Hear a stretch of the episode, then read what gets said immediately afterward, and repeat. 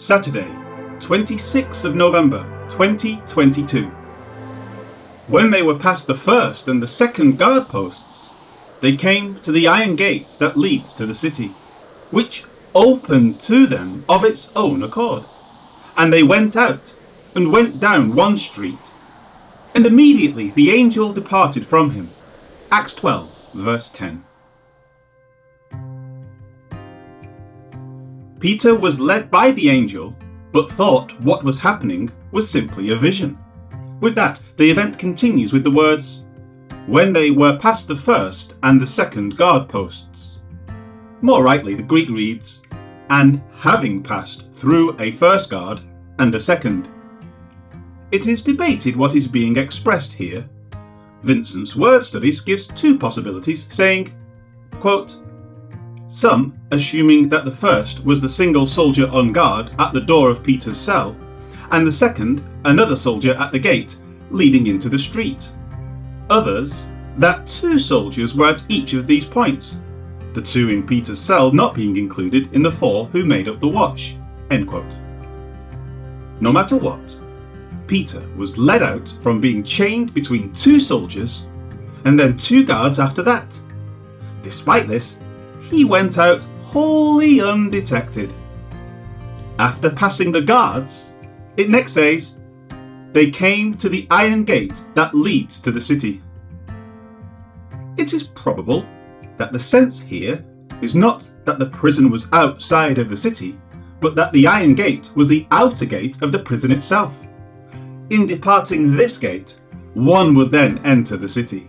What is certain is that Luke's description of this gate would have been something anyone of the day could go look at and verify if his words matched the actual state of things.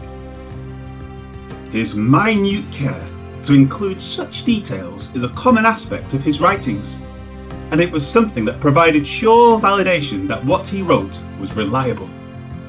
Next, referring to the gate, it says, which opened to them of its own accord. Of all translations, the KJV uniquely and incorrectly says, which opened to them of his own accord. One could say this is a poetic way of speaking of the gate, but because the word gate and its accompanying adjective are both feminine, the translation is decidedly incorrect. It should read, opened to them of its own accord. As this gate would be locked and bolted, being the final obstacle intended to keep prisoners from escaping, this is nothing other than a divinely orchestrated miracle. However, it opened, it was something that could not be attributed to mere chance. Not only would it have required the proper keys to open, but the timing of its opening by itself also is a validation of the miraculous nature of the event. Next, Luke records, And they went out and went down one street. The word translated as street signifies a narrow alley or lane found in a city. The root of the word gives a sense of flowing motion. Hence, it would be a lane that was usually filled with the rush of people as if a moving body. Peter's deliverance is complete at this point. He was delivered from the guards, from the prison itself, and he was at a distance safe enough to be left to himself. With that accomplished, the verse finishes with, And immediately the angel departed from him. As there was no continued need for supernatural assistance, the angel's task was complete, and he departed without any further ado. Peter was rescued to serve the Lord another day.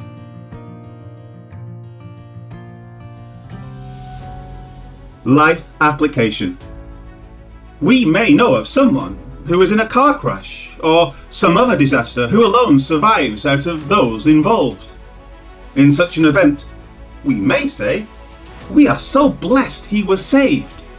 However, the families of the others who died might say in their minds, So we weren't blessed? What kind of blessing from God is this?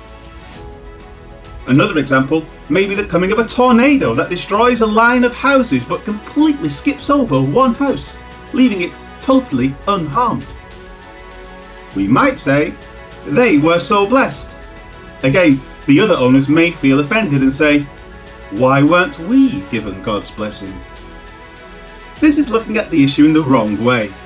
Just because someone has deliverance, such as Peter, it doesn't mean that he is more favoured of God than those who were executed the next day. It is just that there was a purpose of Peter's continued existence that necessitated his being spared.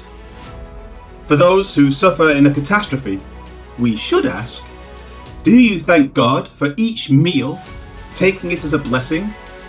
Or do you thank God for each promotion, taking that as a blessing? If not, then you are failing to acknowledge God's hand in your life. If so, then you are doing what is right and good. But what if we miss a meal? Do we curse God and blame Him for that?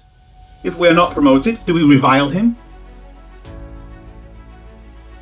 The same logic applies to greater sized blessings or losses, such as losing a home or having only one person out of seven saved from a car accident. It is right, in all circumstances, to acknowledge the Lord's blessing while also not imputing wrong to Him for the things we don't like. One's personal blessing does not necessarily equate to a particular favour that is above those who did not receive it.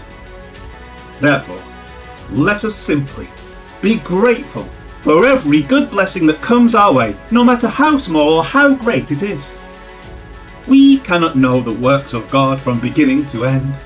Therefore, we should acknowledge what we do know and not attempt to find a design that matches our presuppositions concerning those things we cannot know. Glorious God, we are grateful to you for each and every blessing that comes our way. Help us to properly express that, especially so others can see our gratitude and know that we have given the credit where it belongs. And Lord, when trials come, help us to remain grateful even through such times as well. Amen.